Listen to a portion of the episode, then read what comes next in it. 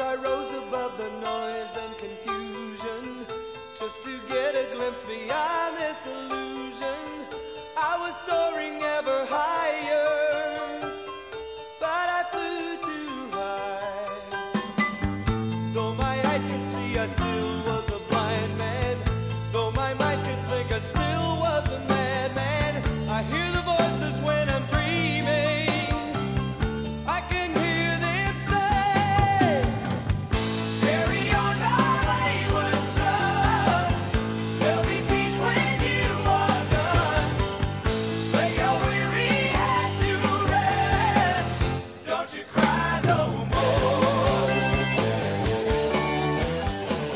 everyone, this is Mark Marble, And I'm Jim Ford. and this is LanternCast Presents Pre-Birth Yeah, episode 12? 12, issue 13, episode 12.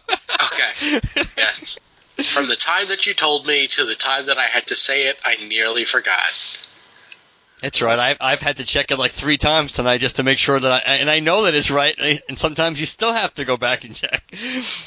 But it's, Ah, yes. it's better to be safe than sorry. Uh, so we're back a little, like a few weeks later than probably originally I would.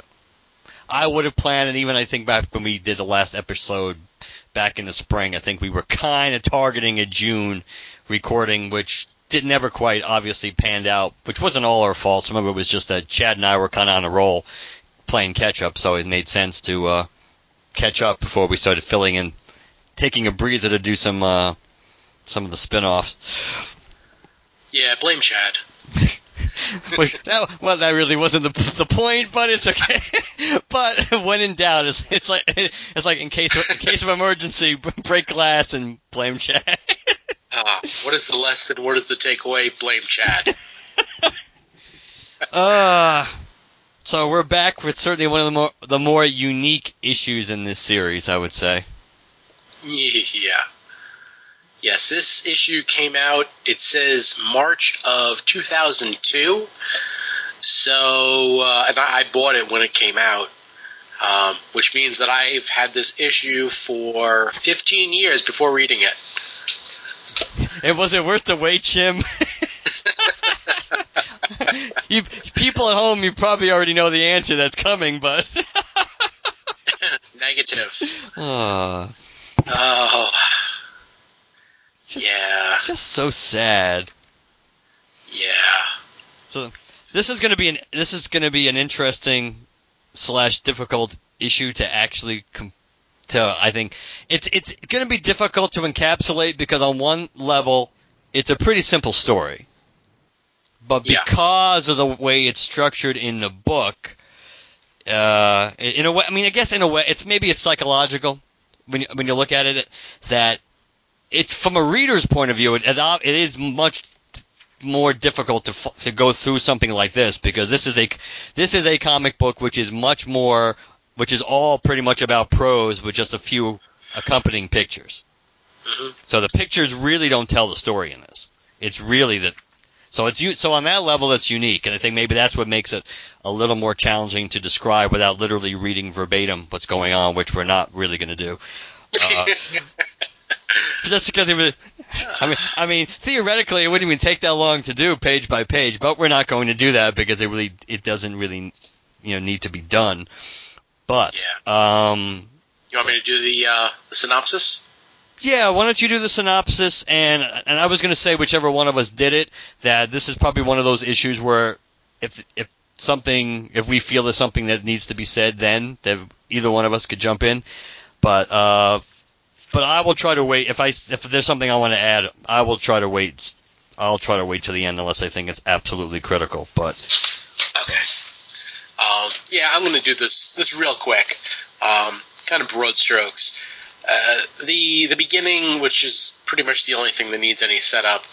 You have a man drowning, and uh, you know he's drowning like literally in the ocean.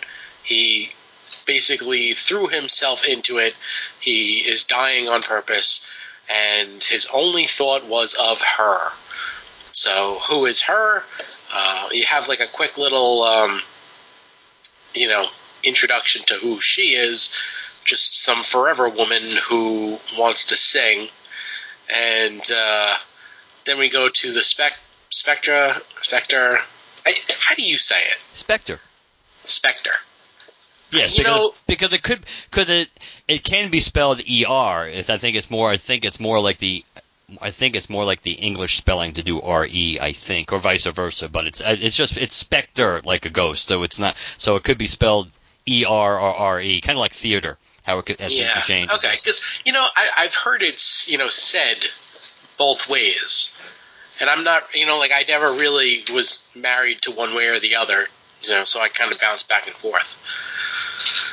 Okay, so yeah, we go to the Spectre, and all of a sudden he starts hearing this this voice, this song, and he needs to go, uh, you know, figure out where it's coming from. Uh, turns out it's coming from that, like, mm, what, would you say? This is like an Aztec type pyramid in the middle of a forest. Yes, the one we revisited a few issues ago when I think it was Helen and the Phantom Stranger and Hal when they were go when they Yeah. were doing that tour. So it was only I think it was only like two issues ago. The one before the Santa Claus issue, I think, was the one where we actually saw saw this temple where they were last. Right. Yeah, so it's in like some sort of South American jungle scenario, and that's where he meets her. This this woman who, upon meeting her, he is thrown through a door in his soul, and revisits every life that he's already lived and ever would live. Uh, and then you know it's kind of like okay, well you know who are you? You know um, I am the woman. I am going to you know like I, I want what other humans have. It's like, but who who are you? And essentially, what we get is she's Eve, and the reason that the Spectre was called there was because she wants to finally have you know eternal peace because she's been alive for all this time, and the only one that can give her this you know eternal peace is her her love, which is you know essentially Adam, who was the one that killed himself, and now they're saying is Hal Jordan reincarnated in one of his many lives, and um, yeah, he he fights it at first, and then eventually realizes you know because he has the anger that she abandoned him. You know, in order to go on the search for the apple of knowledge, and uh, that's that's when he you know killed himself and um, she basically you know she says to the specter it's like okay so i've lived all this time i've experienced all there is to experience and now it's just nothing but sorrow and memories so next to the tree of life is a tree of nothing but black apples it's the the tree of death and it, did they call it the tree of death I don't think that they did. Let's see. Uh, let's see. Uh, Yeah, no. No, I don't think they. It just. It just it, we just know it is because it says it's going to consume her immortality, but it doesn't necessarily yeah doesn't really phrase it that way. Yeah, so next to these, the white apples of knowledge are the black apples of death that consume your knowledge and everlasting life and everything like that. And you'll die in one hour. So she wants to have like an eternity with her, you know, her past husband. And so she, she goes, they, they go, they both go, they get the apple. She takes a bite and then they proceed to have an eternity in an hour, which because he's the Spectre and you know other higher power reasons, time slows down to the point where they essentially live an entire lifetime in this one hour, and you know eventually like she starts growing old, and you know he is able to grow old with her by the power of the Spectre. You know, so it, it appears that he is growing old with her. You know, and she finally, you know, passes, and you know, he's just like, well, you know, um, you know, he goes from his old man form to his Spectre form again, and he, you know, he misses her, and then he realizes, oh, wait a second, that's right, I'm the Spectre. So he he uh, steps over to the, you know, the side of death for a second and like walks her soul into the you know the everlasting whatever, where she becomes a star and sings her song, you know, evermore. And Hal is just kind of like all alone and everything like that as the Spectre, but he realizes that, you know, that song is going to bring him joy, and eventually, someday down the road, his soul will find peace, and he'll be a star also, and they'll both sing together. And I like the little infinity symbol with both their both the stars, both the stars symbolizing him and her in in the infinity symbol. Yeah. That's kind of that's kind of cool. Uh, one of the things I did li- I did like about the setup for this was the fact that how Hal, you know, despite you know Hal's calling and trying to be you know the the redeemer and everything else, that there is that how sad he was and how empty he was and how lonely he was. And how at the end supposedly he's going because of everything he just experienced and learned or relearned, and because the fact that now basically she's shining down on him all the time that he's not quite as alone in his mission. That even when he gets down and he thinks, and, he, and he, if he has feelings like that again, now all he has to do is look up and he realizes there's something more to that. You know, there's something more to him to drive him forward for his for his mission. Um, obviously, this issue picks up, continues you know, the the DeMatteis concept, which we've you and I have talked about and debated during the run of this of the spin-off show so far. The idea that how the multiple lives and having it intertwined and reliving this and going back to that and how so I mean he is pretty consistent in the concepts that you know overall that he wants to touch upon in um in this in the series. Whether they always work or not, we know is is, is up for grabs. But Mhm. I think I thought Sook's art actually worked really well in this issue. Yeah, yeah, I would say because it's like you know, it, it is almost like um, The like a cross between. Well, it's, it's like a cross between illustration and almost like, um, kind of like a like a cave painting kind of right? idea. And, and it also struck me from a re- from reading it. It's it's almost like a storybook kind of thing. Yeah. I mean, I know there's technically there's, there's more there's words there's more prose than would be in a normal storybook, but the way this but the way it's structured kind of is, and even the way we're looking at it from the outside in, it just doesn't feel like a normal comic book.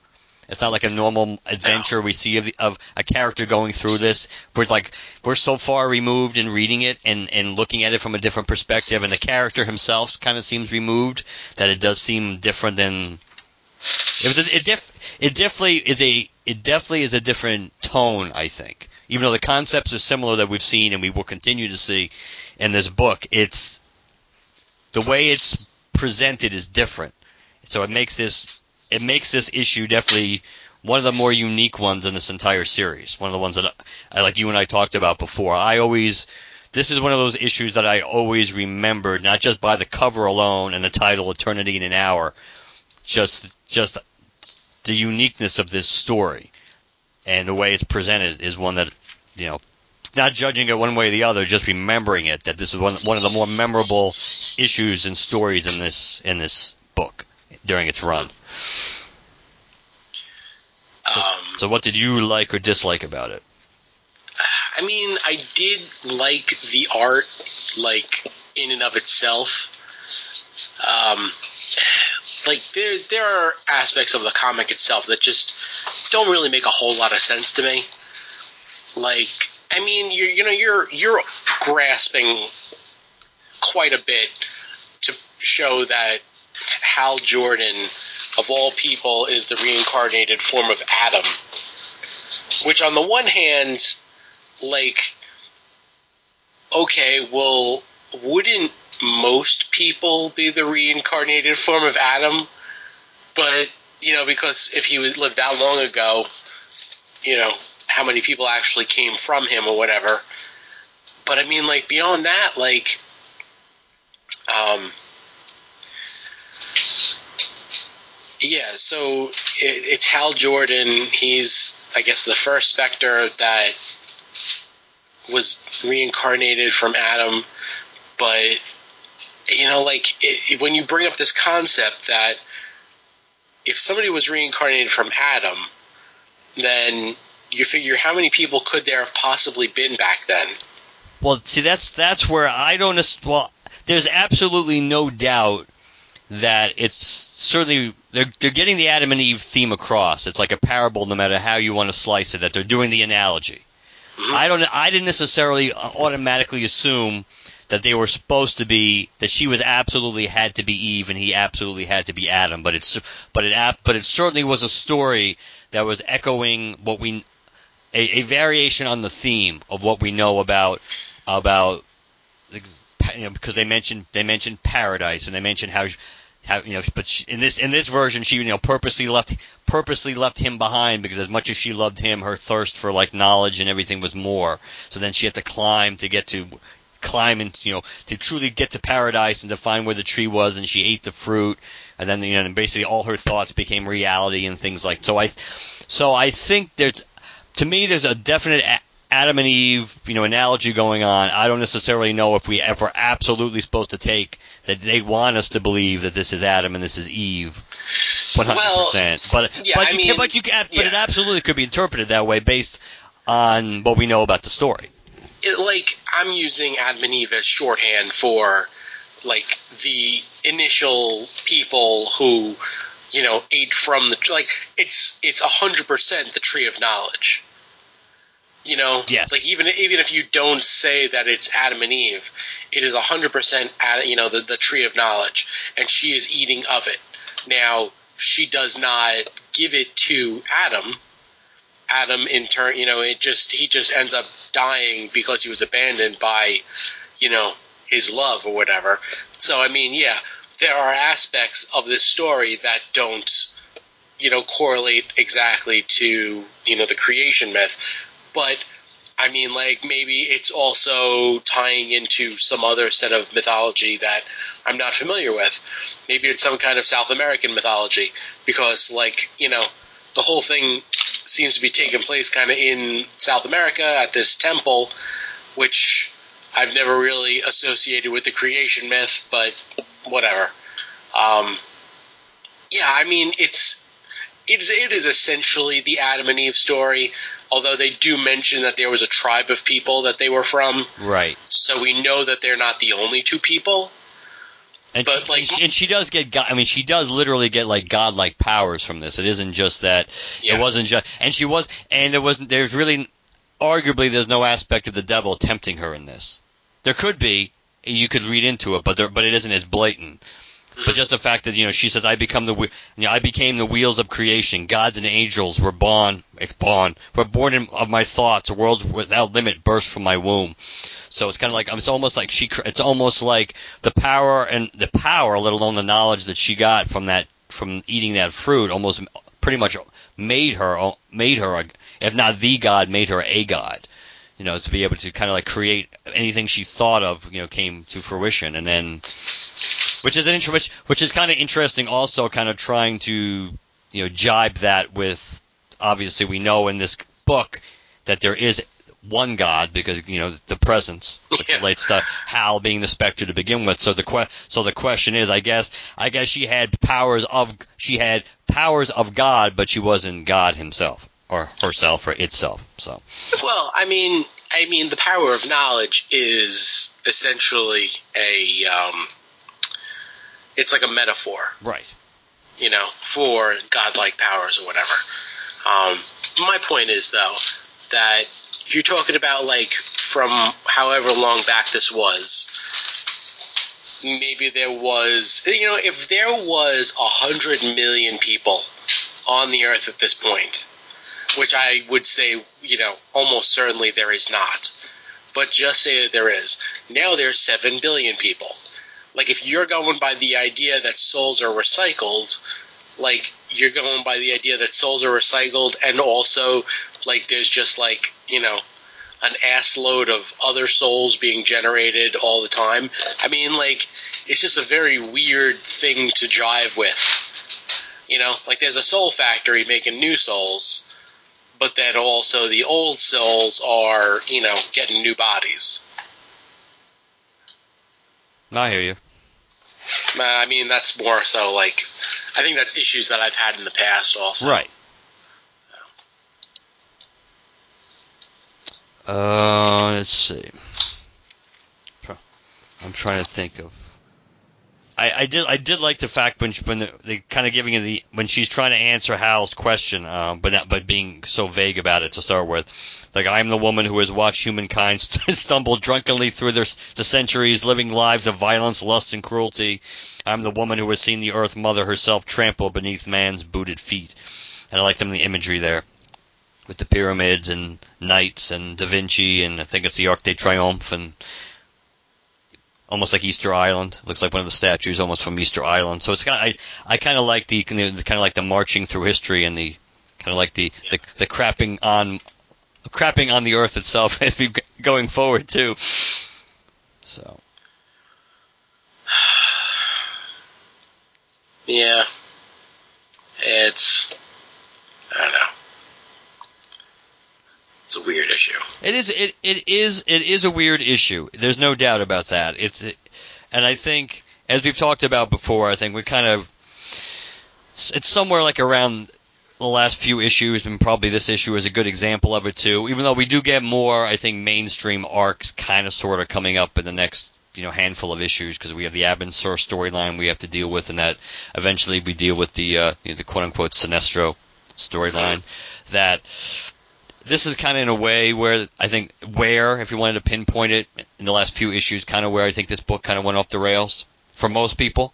I mean, I still, I, I still appreciate this issue of the series for what it was, and I, I appreciate it for being different. And it was being different to me. It was kind of being different in a in a bold kind of way, not like being different, like how like when DeMatteis and they were doing like Lar, like Larfleeze and not and going going off on the rails. Period. Where like nobody, I think nobody was going to care about the direction they were going in, and you can't even say, oh yeah, this is this is interesting. This is this is bold. No. this actually at least was. I mean, this was, but the problem was, I think they were getting to the point as we're re- pretty much at this point, we're halfway, th- about halfway through the proper Spectre series, that things that I think that's where they probably started to lose some of the diehard Hal Jordan fans that just wanted to see Hal Jordan as a hero, even if he wasn't Yeah. Green Lantern. That they just wanted to see him do Hal Jordan like things, just be, having a hell of a lot more power. And I think stories like this kind of like they kind of started churning too many of these out, and I think that's where the book started probably taking a turn downward as far as you know sales and the fan base. Yeah, well, I mean, like, I, you, you really have to wonder how this got made, essentially. You know, like, this, like, this is, it's, it, this isn't a comic. This is not a comic book, this issue. No, it isn't. I agree with you. This is this is really different. You know, like, and yeah, they want to do something really, really different, but I mean, like, the thing is, like, and with this entire series, they're doing something really different, but they're doing it with a, you know, like an established comic hero that people really just want to see do established comic things. You know, like, I don't understand how, like, how DeMatteis like got this like yeah you know what? We totally need to be doing this. And like you know all the editors were like yeah you're right. We totally need to do this. This is a great great idea. You know like like uh, who who signed off on this series and especially this issue? It's like Especially coming right out after the Santa Claus issue, which, which was pretty out there to begin with. It was an which you know it was an there's there's cool things about it. There's interesting things in that issue, and almost all of these things, whether we agree with the concepts being kind of espoused or not, there's interesting things in in our concepts in these issues. So that's so there's a there's a deepness to the series that even if you don't think it works, or even if you think only 20% of it sticks against the wall, that it there's something to it. But yes, I mean, but it does obviously. Let's be honest. We and this is not a shot. I mean, we know obviously obviously DeMatteis has a lot of influence and has and has a lot of respect because he because he quite often gets to do things like sh- series like this that that are off the beaten path, and he usually gets at least a a plenty of a plenty of issue uh, cushion to do what he wants to do before before the rug potentially was going to get pulled out from underneath him. I mean, this book ra- this book ran for over two years, and it probably would have run longer if there had it it was this aspect of the book was toned down or reined in and supplemented at least evenly with the heroic aspects. So it, but I agree. I mean, but he, but we've we've seen a, but he has had a lot of you know he has had a lot of different series in which he's taken books that. I mean, honestly, let's, let's look at Larfleeze. Larfleeze pretty much lasted a year, and I'm sure that book he probably knew he had a year going in. Yeah, he probably said at the very least you're getting you're getting 12 issues. So I mean, and that because you would think based on sales and just based on where that book was going, I mean, it would have been really easy for that book to be canceled hmm. before that. But he got to at least more or less tell the story that he wanted. But this is, and plus again, we don't know deep down, we don't know what plans they kind of had for the Spectre at the time. If they really had a long term, if they had any kind of long term plan, if from a DCU proper perspective of where they wanted Hal Jordan as the Spectre to fit in and to go, whether there was any kind of end game at all even being envisioned, other than maybe by Geoff Johns still, but but who did not have all that, who was just starting to get some, you know, really getting power at the at the time of obviously Day of Judgment, but it does make you wonder. You're right because this this would not, you know, this would not seem to be a recipe for for success. No, it's it's like it's as if they were trying to do a Vertigo book in the DC proper, and I don't know, like they they just kind of went with like high concepts and not really a good narrative story. Anyway, no, yeah, this this I mean it, it definitely became it. They tried to balance it out of in the in the beginning. They tried to balance it out to try to keep make it more so your standard straightforward comic book fans might have an interest in the book where your Hal Jordan fans would definitely be on board for you know uh, with the book and then also try to add in some deep elements and kind of like have even in like add in deep elements even like in the Batman and the Superman crossover storyline things like that and even in you know even like we talked about one of the one of the best issues is the Two Face one. And there's some deep concepts in the Two Face one, but because you're dealing with a straightforward, you know, regular DC comic book character, a villain, among other things we see in that issue, it's like okay. I think that's a good melding. It was a good merging of the concepts. But as we, yeah. but there wasn't once you got past the first like six or so issues of this book, leaving out you know the parallax issue, which was pretty cool.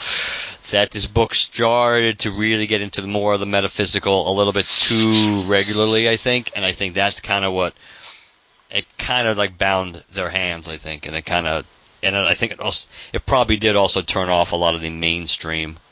Yeah, readers. yeah. I, I mean, you, you know. I, the like I said, the art in this book in this book is it, it's definitely more apropos, and I think there's there's a lot of um, a lot of images that are are very well done.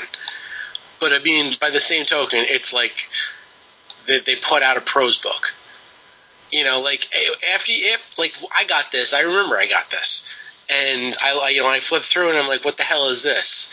And it's like this is garbage. I'm not even giving this a shot and I just like you know put it in a bag and board and put it back in the box, and that was it. And like maybe you know better luck next time. Hopefully there'll be an actual story. But I mean like you know it's okay. Hal Jordan the Spectre. This time he's going to redeem Eve. Like what's the point? Like literally, what is the point of this story? Like there is less than no point. Like you could have told this story with like, like Eve could have been literally any other character in the DC universe. Like, I mean, like, you know, they could have had any, like, uh, go for any female. Just randomly pluck any female character in the DC universe who just happens to be reincarnated Eve. And maybe, like, because of the specters there, like, it's resonating more and more and it's causing a lot of disruption, disruption in her life. And so the Spectre has to come in and essentially uh, forgive the past aspect of the soul of whichever character there this this is, so that way they could move on and you know live a more you know healthy life or whatever. And that way, you actually get the the the Spectre, you know, interacting with Eve and redeeming her, and you could have that whole story to play out. But then also tie it to like you know the actual DC Comics universe that this is supposedly set in, almost barely. And you know, like eh, there's this this book is just like it's so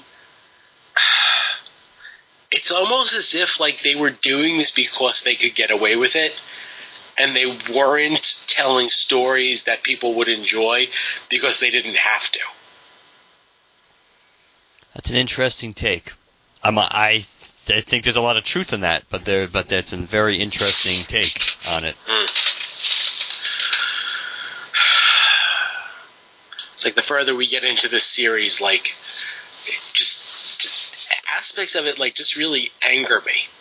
Just it's almost like you know, it's like, well, we're we're writing this this comic book, and we know what we're doing, and if you don't like it, then clearly you're wrong. You know, like, and that's that's what it seems like with this book.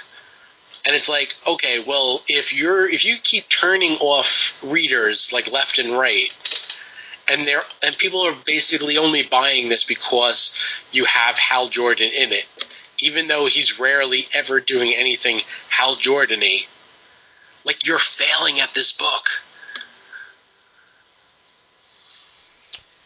Yeah, I think that that I think that does I think that does sum it up on on some some basic levels. You know, yeah, like like if you if if this book had been about like any other character, it would have lasted six issues and gotten canceled.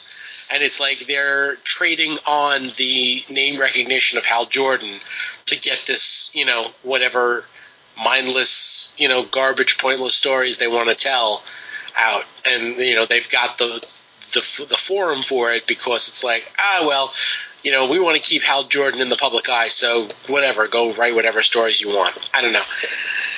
Just, just makes me angry. I'm sorry. I didn't. I didn't mean to upset you. It's been. A, we know it's been a tough weekend, so I didn't mean. yeah, I, you know, and I didn't expect it to just make me this angry, but um, I, I think the next issue with the vampire will be uh, a little more easier to uh, to digest. But um, and, and we have and we have Soul War coming up, whether we do that next or not. That that definitely that definitely is much more of a mainstream story. Hmm. Yeah, yeah. You know, I mean, like I remember there was. Let's see. Let me. I can't even scroll through the images. Um, I mean, I remember there was the issues with uh, what do you call it? Sinestro. Yes. You know, like when was the Sinestro issues? I actually keep forgetting what it is. I think it. Well, I, I think we got a couple more issues to go. Uh, let's see. I'm seeing. Okay, well, I just happened to click on issue 22, and like right off the bat, you've got that weird asshole character from uh, earlier on with the yin yang symbol on his head. Oh, uh, Stigmatus, right? Yeah, but Spectre's in it. Um, Spectre's in this issue. Uh, yeah, this one looks like it actually has some interesting aspect, aspects to it. Oh, so yeah, at least you got some, some Spectre to look forward to in issue 22. Um, you mean Spectre or, or Sinestro? Spectre. Well, good good issues of Spectre. Good issues of Spectre. Yeah, in Sinestro and it looks like Sook's out on art after issue 15 or no 14 was a, a, guest and then 15 goes over to a different artist yeah because we get craig hamilton back in next in the yeah. next issue which actually the two of the better issues so far of this book were drawn by craig hamilton the the uh, Two Face one and the Parallax one were both Craig Hamilton issues. And then after that, it's Norm Breyfogle. And yeah, once Norm Breyfogle takes over, the art style makes it seem more like a comic book. Whether or not that continues. Uh, yeah, Sinestro's in issue 16. I don't know how much he's in there for, but he is in 16. So, yeah, you know what? I, I have a feeling that after this issue, they probably said, yeah, you know what? you start writing, get, getting some better stories in here, or else you're uh, you're done. I don't know. Yeah, yeah, because like after this, it's like yeah. Next up, we have a vampire story, and then after that, we've got Hal Jordan in space, um, with like a lot of like Green Lanterny type stuff going on, and crystals and all sorts of jazz. Um, and then yes, the very final scene in 15 is Sinestro showing up. So that would tell me that after this issue they said like or even after maybe it was after the last issue they said okay like this is garbage and you've got one issue left of your garbage and then you better start writing stories that people want to read so okay that's all i have to say about this issue It's like we've we've all, all we can stand and we can't stand no more. yeah but I do. But there are there are some in, there are some cool stories. I think at least from what I remember coming forward, and moving. I think that's why I think the Soul War might be a good. And we'll determine. We'll f- decide upon that. But that might be a that might be a cool way to go next, just because maybe because you need your spirits lifted to go back into like a mainstream, since that's a Justice League Spectre crossover. So that might be a, that might be a good way to go, and and and plus that there's a relevant part relevant parts in it related to Batman and Hal and everything else. But there are still some things coming along in the series. You know, we talked about you know the quote unquote Sinestro appearance. There's the interesting though again ar- arguably controversial certainly certainly controversial decision it was with that with Abin Sur the re- resolution of Abin Sur's role in this book. Yeah i don't And- remember it so that's going to be a nice surprise. Yeah and then there's hopefully.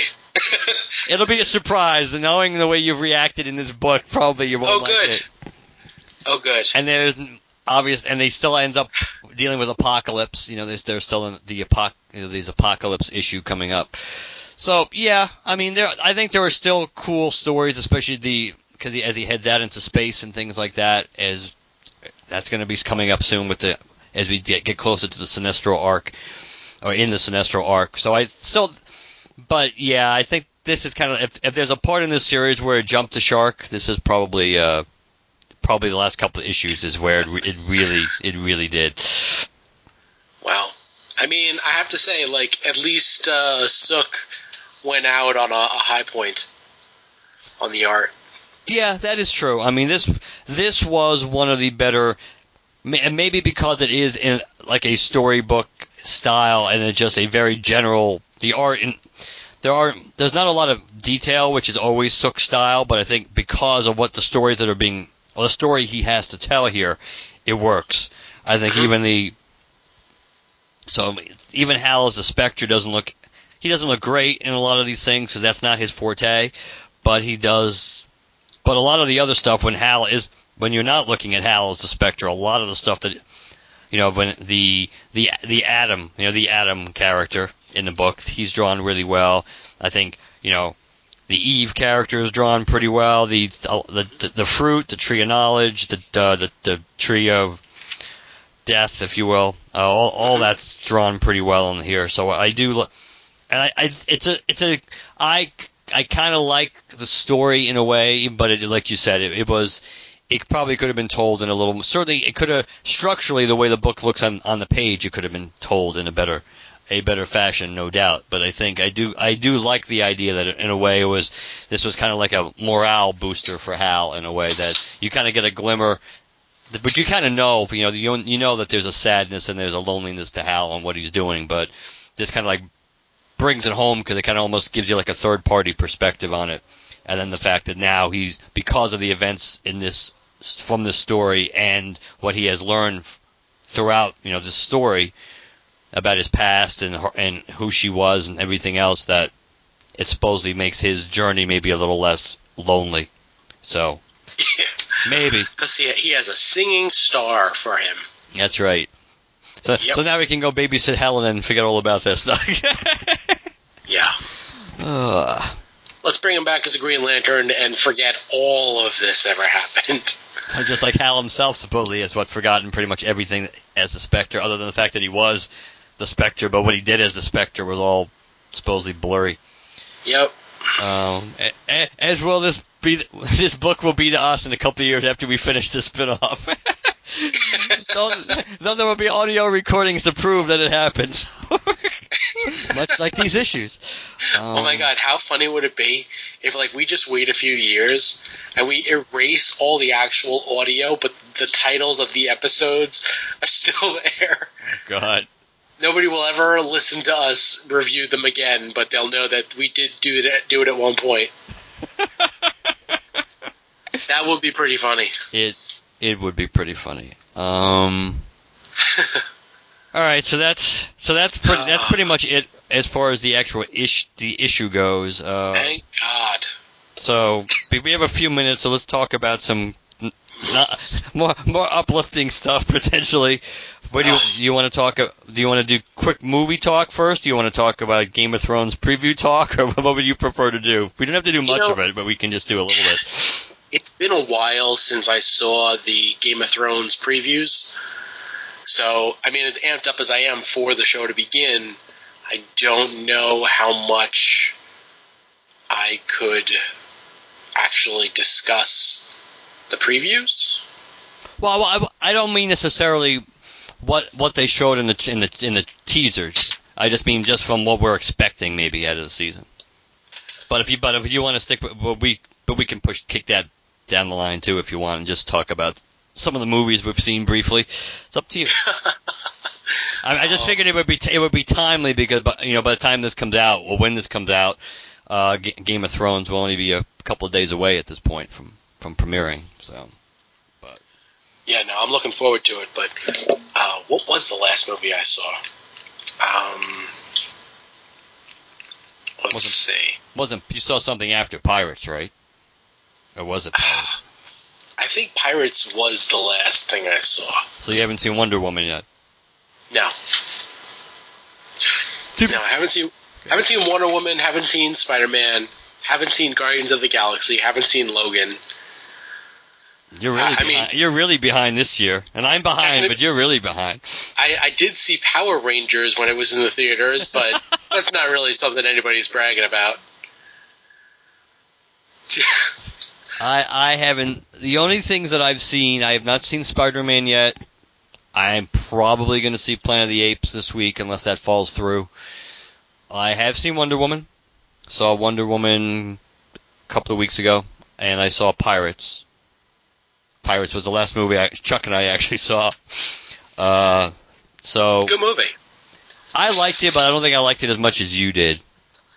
I yeah, well, you know, I, I like all the the Pirates movies. I thought, well, I thought the one before the you know last one, number four, was pretty boring. But uh, by and large, I do like them. But yeah, I mean, like as far as just overall story and like how I felt when I left the movie theater, I think I like the last one the best. Of all of them, period. Yes. Hmm. Yep. Mhm. Yeah, I, de- I would definitely say I did not like that. I didn't like it as much. I think the first one's still the best. Mm. I think I think Black Pearl still the best. The issues the issues that I had with Dead Man with Dead Men Tell No Tales mostly were had to do with Jack himself.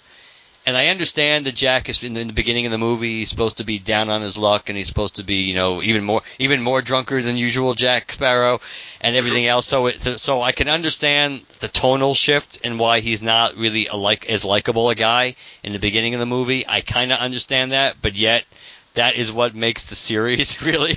and, and if you do, it's almost like you can look at the movies, and when Jack is more like likable Jack or uh, and looking out for himself, but the, but still at the end trying to do the right thing, Jack. That tends to be when when possible trying to do the right thing. That that tends to make him, I think, more enjoyable, at least for me. And I didn't and I didn't get as much of that in this movie. I didn't think I didn't think Jack Sparrow was that funny in this movie, even after even after he got you know sobered up a little bit more and the Black Pearl came back in. and I and I and I kind of had and I kind of had it. Bothered me a lot that he he had all this animosity towards Will and Elizabeth. I mean, I, especially at the end when when you know when Will you know spoiler alert, which doesn't really matter now because it's like a month and a half. Uh, it, it, it's it's you know it's a month and a half after the movie came out. I mean, spoilers are kind of irrelevant at this point. But after that curse is lifted, and you know all the sea curses are supposedly lifted, and and and Will and Will is free from being the captain of the Dutchman anymore, and he's reunited with Elizabeth. The fact that you have Jack's looking at this through the spyglass, instead of you know smiling or something, he still has that look of like almost like disgust on his face. I, that bothered me. You think if he had just had kind of like a, just a smirk to himself at that point, kind of making it sound like, yeah, I'm kind of glad you know th- things worked out okay for them, despite how he acted earlier in the movie. I think that would have been cool. But the fact that he still seemed to have a chip on his shoulder about that, that kind of bothered me because I don't think that would be. I don't think Jack from the first movie and even Jack from. Uh, at World's End would have been like that at the end. at the, I at think, the end. I think for me, the reason, one of the reasons that I probably like this movie more than most is because Jack Sparrow was never really the draw for me. Okay, that makes sense then. Um, you know, like it, for me, it's more about the world and all of the characters acting in it and like I never really viewed it where Jack Sparrow was like this awesome like superhero. He's like the star of the show. I mean, like I get that he's kind of supposed to be, but I mean, like they did enough. You know, they did a good enough job with like all the other characters, especially like the two new kids. Um, you know, uh, the Turner's kid and uh, the girl, and um, what do you call it? Uh, the Salazar. Yes, Salazar was fantastic. You know, I mean, I, I love that. Thought he was, you know, exceptionally, you know, well played. But um, yeah. So yeah, and like, and I like the the Paul McCartney uh, cameo. That was kind of. I I I got to see that, but I, I the full impact of it was kind of lost because I was literally walking out to go to the bathroom, and then I saw that was, and then I saw that was going on, so I waited in, in I waited for a second before I went out, but I, but so I wasn't sitting in my seat to watch all of it, but yeah, it was kind, it was kind of funny. Um, yeah, yeah, no, it just it's. I thought it was a fun movie. Um, you know, you you got a nice tie up of a bunch of the stories and everything, so yeah, I liked it. I'm on board for another one. I'm sure they'll make another one. There has to be at least one more because of because of the however you want to interpret or explain away the the, the ending that that there. Ha- and remember, even the marketing for the movie just said the final adventure or whatever begins. They didn't say they didn't say this was the final one. They just said the final adventure begins, which kind of tells you right off the bat that they were going to stretch it out. And to be fair, based on the money that it's made worldwide, it justifies making another one. This is this is another franchise. This is another franchise. Actually, even more so now because because pretty much Transformers has bombed everywhere in the big picture. You know, the last month, the last couple of Transformers, I think movies made like over a billion dollars, and this one's not going to come close to that. Uh, so even overseas, this Transformers isn't doing like what the other ones did. So, but Pirates still is a franchise that is still has it it does better than it's doing better than Transformers here. Overall, at least certainly on opening weekend, I think it has a bit. It's it's and it certainly has still has more of a fan base overseas. It's made a decent chunk of money, so they definitely can justify making another one. And based from a story from a story perspective, yeah, we need to get we do need to get the explanation for was was that really Davy was it really Davy Jones? Is it related to Calypso? Uh, so what exactly was going on? What, what, what you know, what if it is Davy Jones? What is his real beef with Will in particular? I mean, you think is you think you think there are other people he would be going after more than Will, since Will technically he became captain by default just because Jack had his hand, held his hand, and put the knife in. he was really dying or barely he was dead or barely alive at that point. He wouldn't have been able to stab it on his own. So I don't know, but that's that's going to be, and you like, to, and, and you certainly hope that they have thought that out. You really hope they don't think, "Oh, that'll be a really cool thing people to talk about," but we have no idea what it means until we sit down to write the next movie. You really hope you really hope that's not the case because there are some things that automatically come to mind. It's like if all the sea curses were lifted, then why would Davy Jones still look like Davy Jones, even though maybe that's not related necessarily to the sea itself? um, or it's directly related to something. Maybe it's not a curse, but it's still related to Calypso, but not who still exists. You know, she was freed; she still exists. So maybe that's not related to the curse. The curse, the original curse for Davy Jones was just him not being able to step foot on land, and so once every like ten years, and then when. And once she wasn't waiting for him when he when he arrived on land that first time, that kind of made him down the road of being the squid faced Davy Jones because that's when he cut his heart out supposedly. So, so I guess there's ways to explain it, but it's kind of odd. Just like you know, the question is, you know, are we are we going to see Barbossa again, despite how it looks like we shouldn't? Are we going to see Barbossa again? Yeah, I Um, think you have to. I think you have to too. I mean, because it's having. Although. I will say this because it's Geoffrey Rush, Yes. and I think if they made another Pirates movie, he would want to do it. I think he would be willing to do it, and I think he'd come back for it. Because I mean, like he probably wouldn't even come back for like the whole thing. Like he could come back for half of it, and everybody would still love it. But if, in case, on the off shot that Geoffrey Rush does not make it to the next Pirates of the Caribbean movie, then it's a very good ending point for him. Yes, yes. There's a there's there's absolute resolution there, you know, to and you can say it's a satisfactory end to his storyline. Uh, I I felt bad for Jack the monkey though.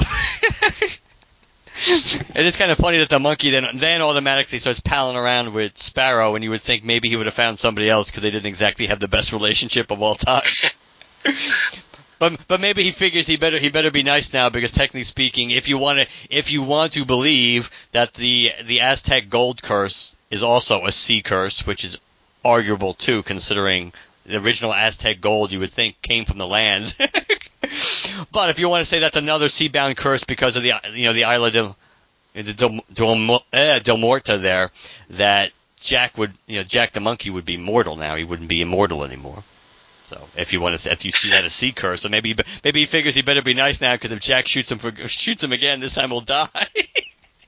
I mean, he's a monkey. I don't think he's really thinking about that too much. hey, you don't know. He's he's a pretty smart thinker for in that group.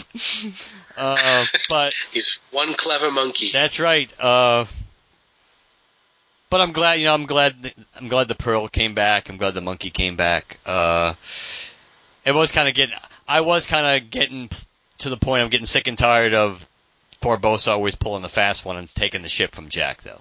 That was that's kind of played out for me at this point. Like every single time that oh the Black Pearl comes back and everything looks fine and dandy, and at the end of the day, you know, J- usually Jack ends up getting screwed. This time he only didn't get screwed because of Bar- how what happened with Barbossa, but if they had both survived, you know Jack would have got screwed again. but I kind of did Yeah. like the idea that that Barbossa ended up becoming like like the pirate of pirates, you know, after the you know because of having uh, but Blackbird Blackbeard sword and everything else, and just he kind of he he kind of like moved up in the world to be like the creme de la creme of pirates, while while Jack's like down on his luck like a drunken bum. oh, so much has changed and so much hasn't. but um, let's see. As far as trailers, have you guys been discussing trailers lately? mm, I don't think we've discussed anything recently. What, what do you want to talk about in particular? well, uh, I mean, for one thing, Black Panther. I don't think we talked about Black Panther though. It's been a while since I saw it. Some of the memories, so the act, all the details are not as fresh in my mind about it. I think it's just. I think it's just a teaser. yeah, it is a teaser. It's not like the full trailer, but I mean, like from what you saw, like it's a really well developed, you know, like mm, I would say environment that they've developed for it. Yes, yes, it's definitely visually and everything. The world that they're creating seems to be nice and seems to seems to be unique, and it seems and it will suit that story and that character very well. Which I just watched Civil War again last night for like the umpteenth time, so it's kind of cool that we're talking about it. Yeah, no, they did a really good job of making uh, the Black Panther look like uh, a real badass in that trailer. Um, I like, yeah, I, I, I do wonder how well it's gonna do. You know, like with with like say Ant Man, like Ant Man did okay, Right. and it did better after people started seeing it. I wonder if it's going to be like that kind of situation. But I mean, Black Panther looks like it's going to cost a lot more to make than Ant Man. Hmm. I guess. Yeah, I don't know. I think it'll, I think it'll do fine. You have to you have to also remember don't that's only going to be like a couple of months away from Infinity War. So so that so I think that's gonna they're gonna start ramping up the hype machine for that. Uh, it's it's certainly it probably will help the movie coming out because it's a February. Re- I think it's a February release, isn't it? Right? It's for Black History Month. I think it's still supposed supposed to be February. I don't think unless Oh wow! it, unless it comes out in the beginning of March. Uh, but either way, the time frame it's going to be released, I think it'll do well. I think having the, having the character introduced in Civil War helps. I think that character had a great debut, and I think people really took took strongly to that character. So it isn't where like Ant Man, you kind of know conceptually of the character, but we really hadn't seen him until the movie.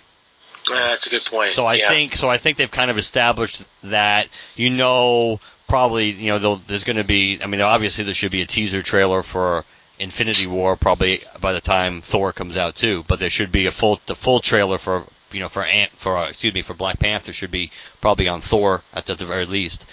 Uh, yeah, I, I think I think Black Panther will do well. I'm looking forward. To, I'm obviously looking forward to getting some inf- some Infinity War footage. I saw. I'm curious to see how much. I'm curious to see how much Cap is going to be in it.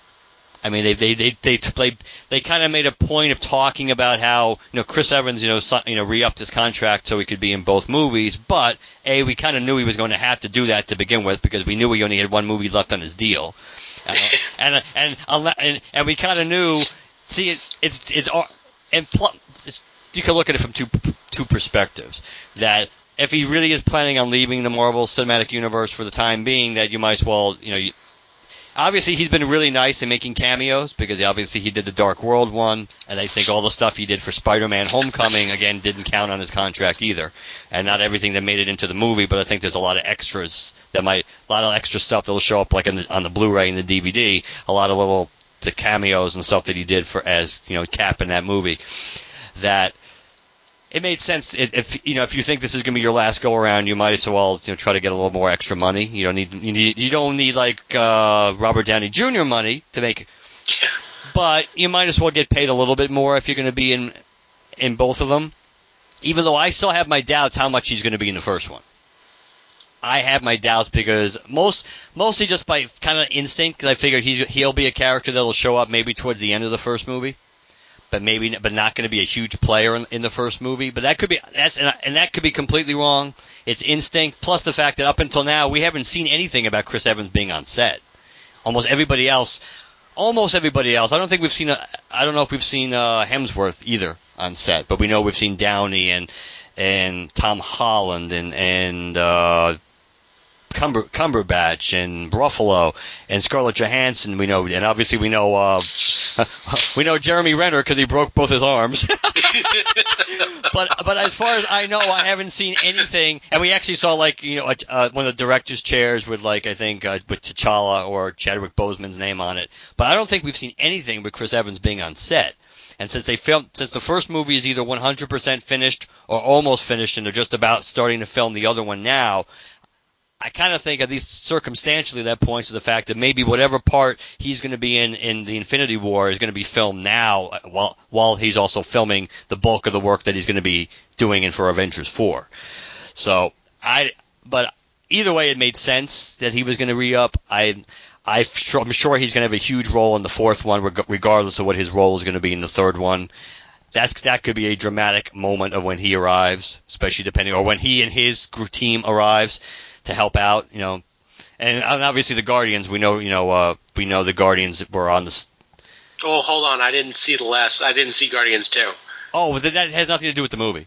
Oh. It has nothing to do. It has nothing to do with the movie. It has to. It has to do with uh, stuff on the set that we saw Chris Pratt on the set with uh, Tom Holland and Robert Downey Jr. so we know. Damn it! You spoiled it for me. so there's yeah, there's nothing there's nothing in the there's nothing in Guardians 2 that directly says that oh yeah they're gonna be they're gonna be in in the next Avengers. It's, just that they were all on set together. So and that was kind of I think Marvel kind of has acknowledged that before that they were going to be in. So, but yeah, I'm looking. I, I'm really looking forward to that. I'm looking forward to the, the, the at least the teaser trailer for that. I think that that, that is going to be that could be a cool that could be a really big event movie. We which the which sort of the Age of Ultron wasn't. Ultron failed as an event movie, and almost maybe it had no choice. It was going to fail because after the first Avengers, you know, why would the second one be as unique? You know. So yeah. maybe you were doomed. There was no way you could cap. There was maybe there was no way based on the, what they were planning on doing they could capture that back. I think Civil War kind of captured a little bit of it, especially for a movie that technically was a cap movie. So I think, but I think Infinity War will certainly be more of an event movie than Ultron will be. And oh yeah, and yeah. certainly the, and the fourth one probably even more because I think you in a way it all depends which characters show up in the third one versus the fourth, and which characters have little screen time in the third or more screen time in the third, but not in the fourth. So I think that. So I'm really looking forward to that. It's kind of it's really interesting to think we're finally that we're finally at that point now after all the build up that we're finally going to get to see that all that payoff. So that's that's that's cool. Not too much. I'm looking. Not too much other than apes. I'm not. I'm looking forward to that. I still want to see Spider-Man, of course, but other than apes and Spider-Man in July, maybe Dark Tower but there's not much I think until we get to the Justice League and uh, uh, Thor in November. Yeah, Thor. Thor, I'm, I'm totally amped for. Oh wait, wait, you're not you're not uh not looking forward to the Inhumans. Oh god! Oh yeah, you on, on, on, IMAX on IMAX before it comes onto the big screen onto the small screen. Oh, oh god, yeah, that that just that has that has train wreck written all over it. I mean, I, re- I really like how like you're watching the trailer and at zero point did Medusa's hair ever move, even when they're holding her down. we don't have the money for that. Yeah. Increase the fan speed.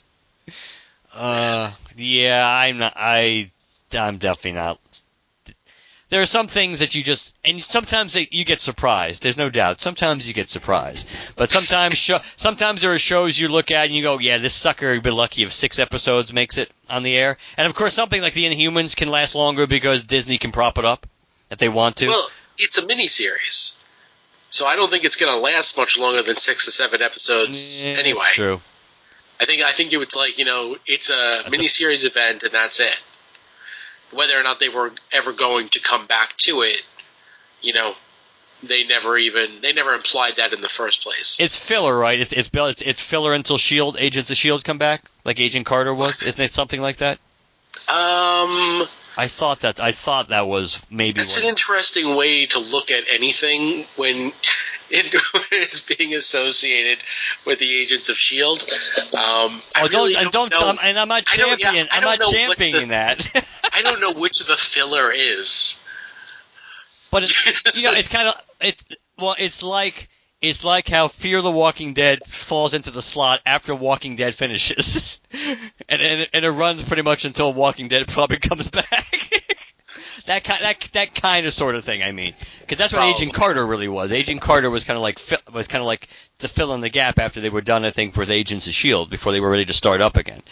Um, we'll see. That I yeah, Inhumans. I don't think there's any demand for Inhumans. I don't care what Agents of Shield has done for Inhumans or not. I haven't watched Agents of Shield, so I can't. It I, hasn't done anything good for them.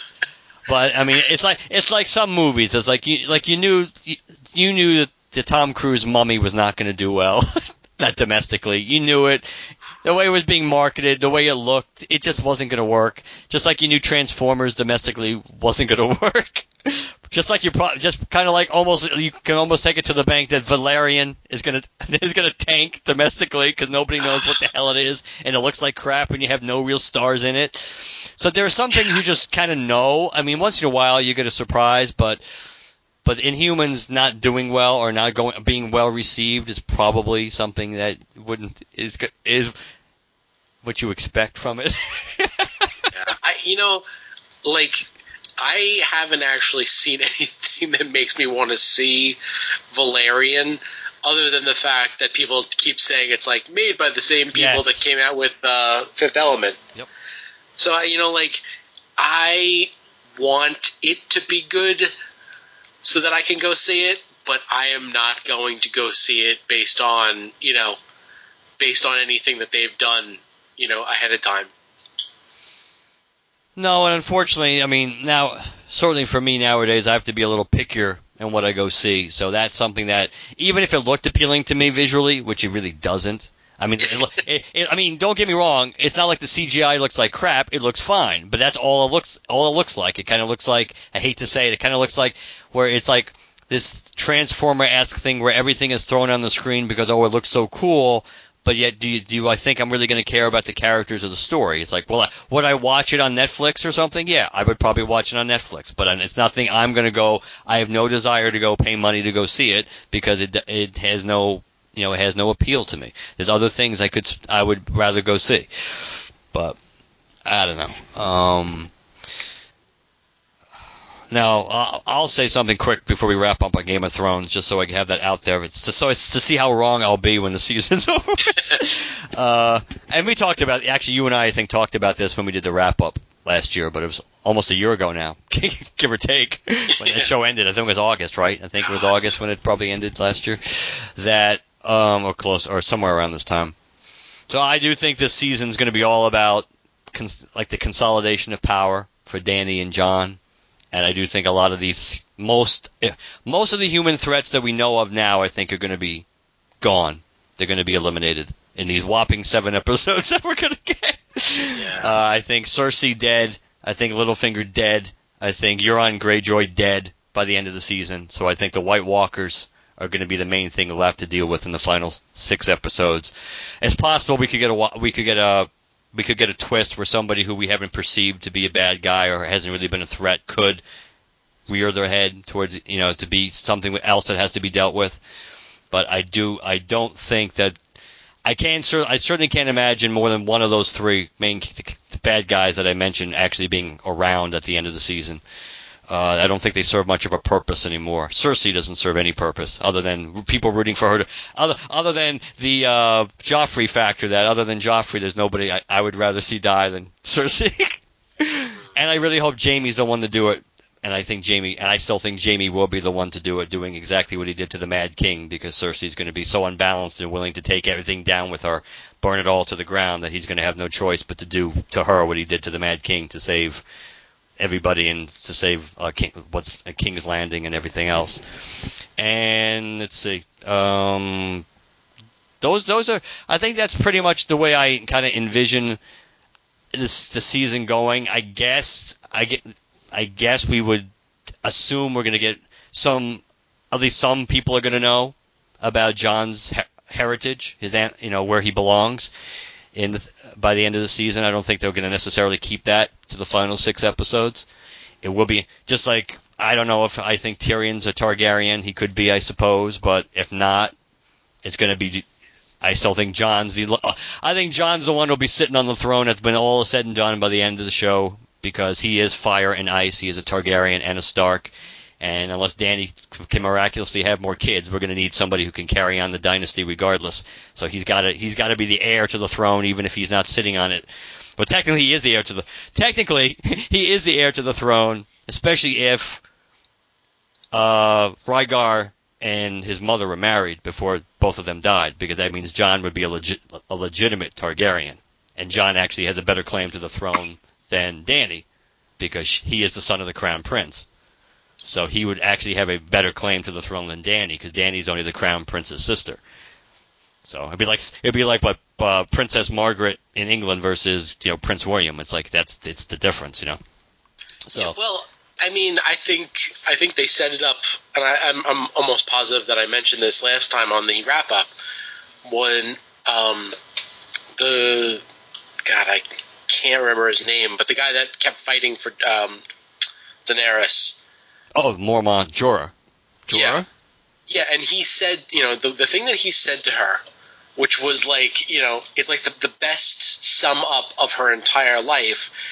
You're not a ruler. You're a conqueror. Like right then and there, it's like, and she's proven it over and over and over again. She's not a ruler. She sucks at ruling people. She's really good at conquering people, and then everything after that she sucks at. So, like, to have her sit on the throne, it makes no sense. Because, like, yeah, okay, she she could conquer everything, but as soon as she's sitting on the throne, like, everything's gonna fall to shit. So that's why I think Jon Snow, who has been like dealing with diplomacy like forever and actually knows how to rule things, he's going to be the ruler. She's going to be like leading the military, and then all like the diplomatic stuff is for Tyrion. I think so. I think some of that will happen. I I think this season will also be about Jon. Will be about Jon understanding how to rule, really rule. I mean, he's been he's been a leader of men, but he hasn't been a ruler. And we kind of saw even last year as he came to power how sometimes it was uh, Sir Davos helped him. And then, of course, well, you know, Ms. Mormont there helped him at the right time with the right speech. That he's not, you know, he's not an orator at this point. He's not a great orator, so he's not. He he he, you know, he he has things he needs to learn. But I think this year, I think that's part of what's going to happen is he's going to. I don't. My take. My, my take, and again, it does appear, and it really does depend on whether Tyrion's a Targaryen or not, because Tyrion is another possibility for somebody who could theoretically sit on the throne, but I don't think that would ever happen if he was a Targaryen. I think what really what I think what's going to happen is I think Dany's going to die, not this season. Dany will die in season seven because she's going to die somehow, go, literally going out in the blaze of glory to defeat what the Night King and the White and, and, the White Walkers. I think that I think that is her destiny. Her destiny is to her destiny is to reclaim the throne and reclaim the throne for the Targaryen dynasty, but not to really, but not to be the one sitting on it when all is said and done that she will she will I think she will be on the Iron Throne technically by the end of the season, but she's not going to be alive at, by the end of season seven, so it won't matter. And we're going to know what Jon's what Jon's lineage is, so Jon will be her heir. So Jon will take the Iron Throne. Tyrion will probably be his hand because Davos probably unfortunately will die before now and then. And and because because even though Bran was being groomed to rule Winterfell because of his power, assuming Bran survives, he's probably going to be doing more important things. So Sansa could very well end up ruling Winterfell at the end of the day. She could end up really being the one who ends up inheriting Winterfell at the end. Um, because you know it's not going to be Arya. That's not Arya's style, no matter what. So, so it could be Bran if he lived, but because of his, you know, the three-eyed raven thing there, I don't think that, that might be too little for him now. Well, that's why I kind of think that Arya will be the hand of the king. Yeah, but I don't think she's got that skill set. She's an assassin.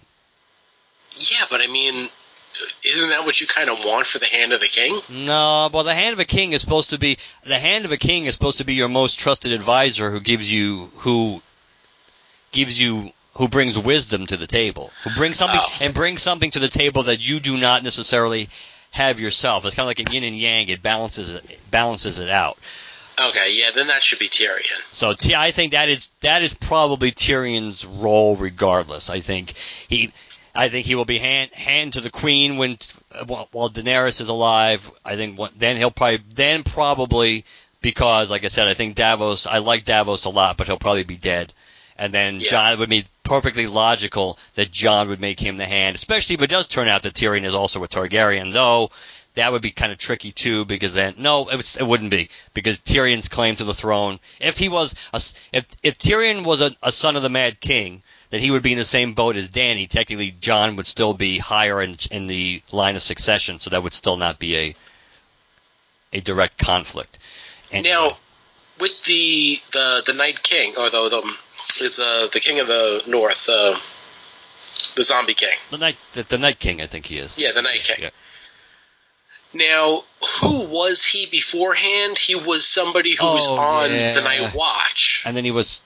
Well, they were. Didn't they explain that in the last, in, in like either the last episode or the second to last, how he was cursed by the, how he was cursed and that's how it we, was. It was further in. It was definitely further, you know, further back. yeah, like the last episodes. three or four episodes it was because Bran. I think that's with, with Bran because Bran wasn't a huge factor. I think in, toward in the last couple of episodes. Yeah. yeah, I don't. I don't remember exactly exactly who he exactly who he was, but Yeah. Uh, I remember it was he was definitely a member of the Watch, like number thirteen, and I think he had deserted. And beyond that, I don't really remember. But I know, yeah, he was a member of the Watch. So, I mean, like, if anything, I think if anybody's going to take him out, I think it's going to be Jon Snow as the former, you know, head of the Wall. Maybe, possibly, but you also have to look at Daenerys. You know, you have to look at potentially Daenerys' fire, you know, power set with the fire and the ice. That this, it could be. I mean, I don't think it's going to be.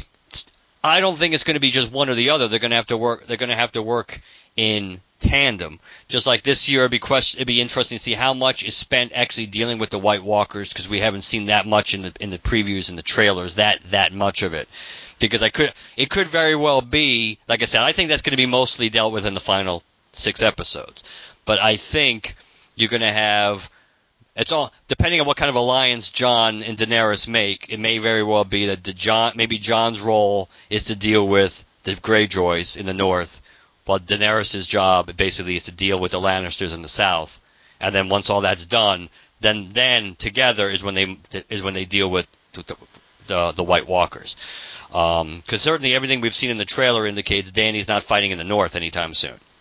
Because we see we've there there are, we've seen things already in the of uh, like of the Unsullied fighting the Lannisters army and things like that. So it's, so they're obviously not putting that off. We know Daenerys sets up at Dragonstone. She goes back to you know she takes back the familiar house and an island. Uh, so that'll be kind of weird when Davos goes back there. it's like, hey, I was just there not that long ago. Yeah. I love what you've done with the place. so, uh,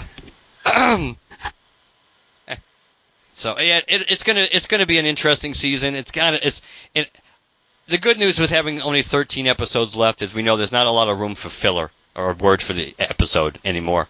Uh, because we know they can't dilly dally too much around stuff and stuff that they set up. There's got to be a much quicker payoff than that, like three years down the road now. So I think that's going to be good. And but just it's going to kind of stink in a way that it's going to be just when it gets started, it's almost going to be over already. You know. Yeah, yeah. Once you get three episodes in, you're already pretty much you're halfway done, and then and so yeah, I'm I'm really looking I'm really looking forward to it. And it's you're getting you know you're getting down to the final you know the, the final hurrah now. You still look forward to seeing potentially you know the Mountain and the Hound squaring off because you would have to think if that's going to happen, that's got to happen you would almost suspect that would happen this season if it's going to happen. Yeah, because yeah, I would think so. Yeah, because you think the the whole because to me it doesn't make any sense for the whole Lannister Cersei thing to be hanging around beyond this season because that just seems like a useless, an unnecessary distraction when clearly what they ha- the real threat they have to deal with are in the, is in the north. So they got to. They yeah, but you know, like I agree, but by the same token, like people do like tuning in for them you know, to see like what's going to happen with the Lannisters. So like I could almost see that getting kind of protracted a bit and then getting the payoff in the beginning of next season. And then because like, you know, you think about some of the big battles and they could take place in an episode. And, you know, like we yeah. could like the the big battle with the White Walkers might be like, you know, the final I don't know, three episodes, and the final one episode will be like in two episodes to have the the battle with the White Walkers, and then the final episode is wrapping everything up. Yeah, pacing pacing does make you wonder how you know what's gonna. It's. And they also said that next season we could be looking at like Long, feature length yep. episodes. Yeah. Yep, long episodes. So I mean, it is it is possible. I'm just trying to look from a story arc perspective of how how Cersei's really gonna, unless like you said, unless that's something they they almost like a cliffhanger where they carry on into next season just to resolve it um, almost immediately. But it's but it's but again, and, and this is they do throw you curveballs, so it's hard to know. It's kind of hard to imagine the Lannisters being able to do much at this point because they really, they pretty much have nobody left they can count on. You can make a case to Greyjoys, but they're so separated. What does it matter? That you know, pretty much every, almost every area in the South is united against, you know, against the Lannisters now, and Dany certainly has a big enough. She has a big enough army and big enough cavalry now, and the dragons, that it's going to be really hard to imagine that the Lannisters are really going to be able to do much to really. Well, because don't forget Yeah. they didn't they didn't they really did from a military point of view they didn't do anything against Robb either. Robb was beating them left and right. That's why that's why uh that's why Tywin there did what he did to, to kind of do the the, the the the screw job, the uh the the red the red wedding screw job on him because he knew that he he had no confidence that he could beat him in the field of battle, so he had to get rid of him another way. um, And we'll see if one of the dra- and like some people suspect if one of the dragons ends up becoming a White Walker, which would be quite interesting. I just hope it's not Drogon because he's the, he's the really cool one. oh, I don't think one of the one of the three dragons is going to become a White Walker. I think that there's a fourth dragon in the wall. oh, okay. So you think Um, that so you think that might be the the zombie dragon? Yeah, because like there's um, was it- I've I've heard talk from the books that the Greyjoy, the guy that's leading the Greyjoys, has the horn that can shatter the wall. That's one of the things that he found on his journeys, you know, for you know through whatever. Um, so he's got the horn that can you know bring down the wall, which means that he could very well be, you know, like that could be his. Um, I guess the thing that saves his his battle, you know, his squad, the thing that prolongs his story a bit longer into, you know, just past this season. Especially like if the horn controls the dragon. Yeah. But But- you have, but you have to think you have to think some of these characters are going to be off this season. I mean, Yeah, I mean, I mean, I-. I mean, I think little, I mean, Littlefinger would be another logical one because people because of the fact that we know he's always we know he's always scheming, but at the end of the day, you know, how many more cards does he have left to play? I mean, he, uh, Yeah, but you obviously, see- good. Well, I, I see what you're saying, and what you're saying makes sense.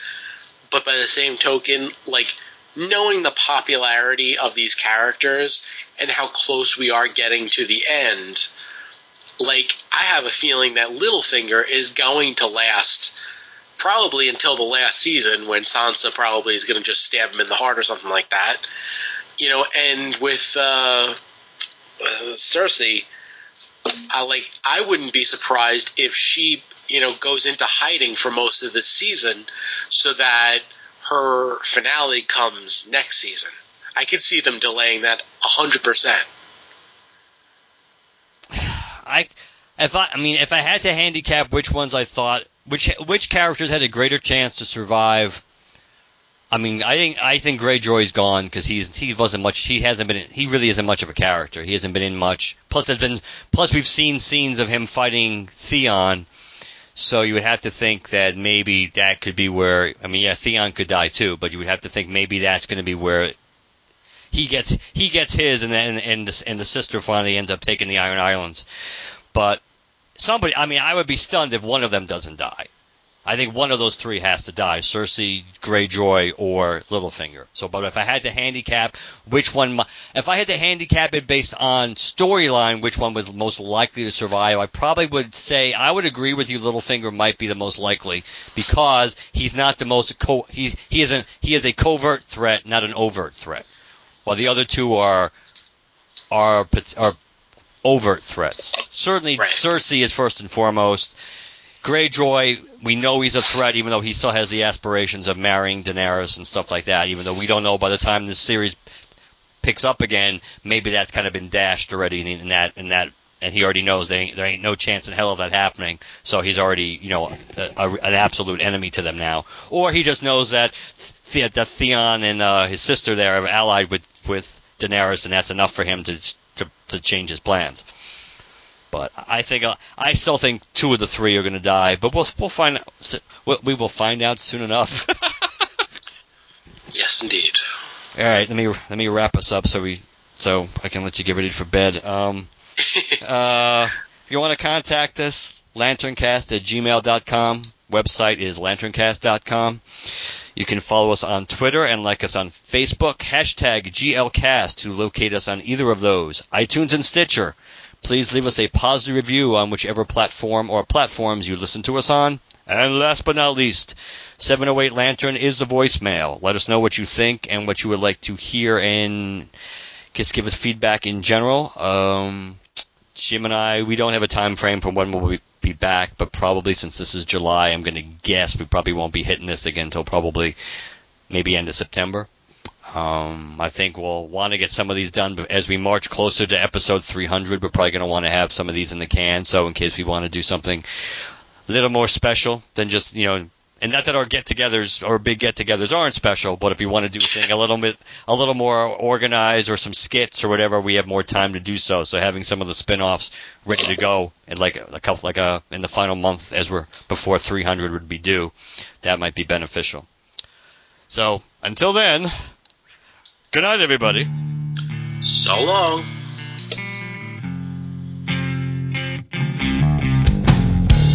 Quarters in session, no appeal on the docket today, just my own sin. The walls cold and pale, the cage made of steel. Screams fill the room, alone I drop and kneel. Silence now, the sound.